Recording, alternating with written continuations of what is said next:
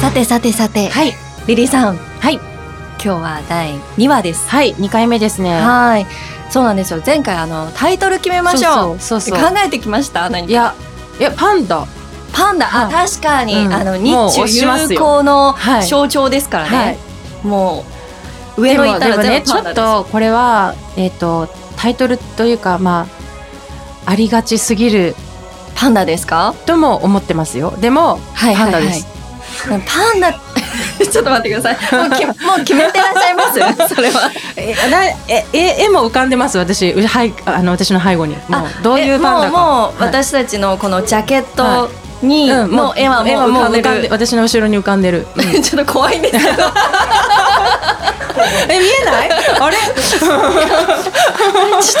ちょっと私に感性が足りないのかな。うん残念、うん、エピソード3までには私が鍛えてあ げますその感性をぜひお願いし ます。なるほどですね。うんでもパンダだけじゃなんなんですけれども。ねもう中国といえばパンダってねもう簡単なところに乗っかろうとして ますよちょっともうパンダにね、おんぶに抱っこしてもらいながらっていう感じなんですけれども、どうしますパンダだけだと、あそっかただのパンダ。パンダですよねパンダ愛好家の会になっちゃうね そうですね、そう ですね。えっとねいや私たちははい映画を語りたいじゃないですか、そうですね。うん、で映画もちろん映画は私一番好きだし仕事でずっとやってきたので映画なんですけどなんかそれを中心にこう周りはいろいろまあエンタメとか広げていけたらいいなと思って、だからもしかしたそうらですねそうですねドラマに関わった話になっちゃうかもしれないし、まあ、それ以外にもねなるかもしれないなと思音う。楽だったりとか、うんうんうんそうそうそう流行りだったりとそうそかうそういろいろありますもんね。はいうんはいはい。そうしたらどうしましょう。まあなんかわかりやすく、はい。パンダだったらなんとかパンダみたいな、なんかカンフーパンダみたいなとかありますよね カンフーパンダそれもらえていいですかそれなんか後々からねなんか言われそうな気がするんですけれど そもう。かごめんなさい私中国に長すぎ て日本のそういうルールわからないどちらかというとなん かアメリカの D 社がなんか言ってきそうな感じが。それ恐ろしいからやめ あそうか米米中で対決したら困るのでそうですねはい、あ私中国サイドにいますから ねえっとえっとじゃあそれカンフはちょっとサブタイトルぐらいにしてもらって するんかいとえっといややっぱりだから娯楽映画系の言葉を中国語でくっつけましょうか、じゃあパンダにあ中国語で、うん、中国で娯楽って言ったら娱乐とか。あ娯楽ユーロいいですよね、はそのままですけど。うんで、えっと、パンダゆゆるゆるしょんましょんまおあ可愛い娱乐熊猫うん、娱乐熊猫、娯楽パンダ。うんでもちょっと待ってよなんか雰囲気悪いんでちょっとなんか今のなんかね、 え、娯楽パンダだとダメですか。うんなんか今ちょっと雰囲気悪かったの あれ誰も喜んで拍手がなかったの確でかにスタッフのね。そうそうそうえっと考えていいですかまえあっとまねあまあ。なんでしょう、なんでしょう。あでも娯楽ユーロっていう言葉は、えっとまあこの中国のエンタメに興味のある方はユーロっていう言葉中国でよく使うので、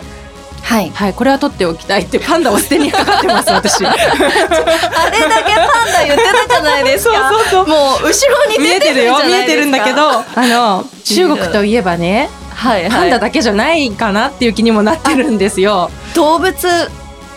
て言ったら、中国あとなんだろう。クジャク。おお素 敵昆虫やね昆虫昆虫。ちょっと待って、ユーロ昆虫はあすごいですね。羽ばたきそうだね。あ、飛べないか。 昆虫飛べないんですよ。いらんこと言いました。飛べない鳥なんです よ。そっか。なんか縁起悪そう ですね。いや、いや、じゃあちょっと昆虫ちょっと置いといていいですか。そうですねそうですね。えっと、なんでしょう、なんでしょう、中国といえばのものってなんでしょう、私もう日本長すぎて。あ、麻雀、今麻雀聞こえましたよ。麻雀。 えっと、じゃあ、娯楽。 今、今スルーしました、いね。や、違う、今、中国語で、ど、どの、え、ユーロ麻雀。これ、ま、麻雀の番組で、これ完全に麻雀番組ですよ麻雀番組ですよ。いいよ、中国語の勉強としては、悪くないよ。だけど、えっと、 麻雀番組。はい。になり麻雀番組じゃないです、これは。娯楽組番組。そうだね、はいえーもう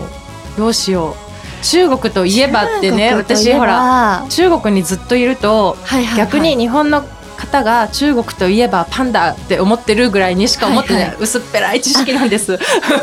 でもなんかそれ言われたらあのたまに中国に行ったことない方から、はいはい中国ってうんすごい自転車走ってるんで しょみたいなあれ教科書に載ってたよみたいなこと言われるんですよ。あー私がね中国に行った頃は本当に自転車すごかったですねああ自転車いいえ あ今ね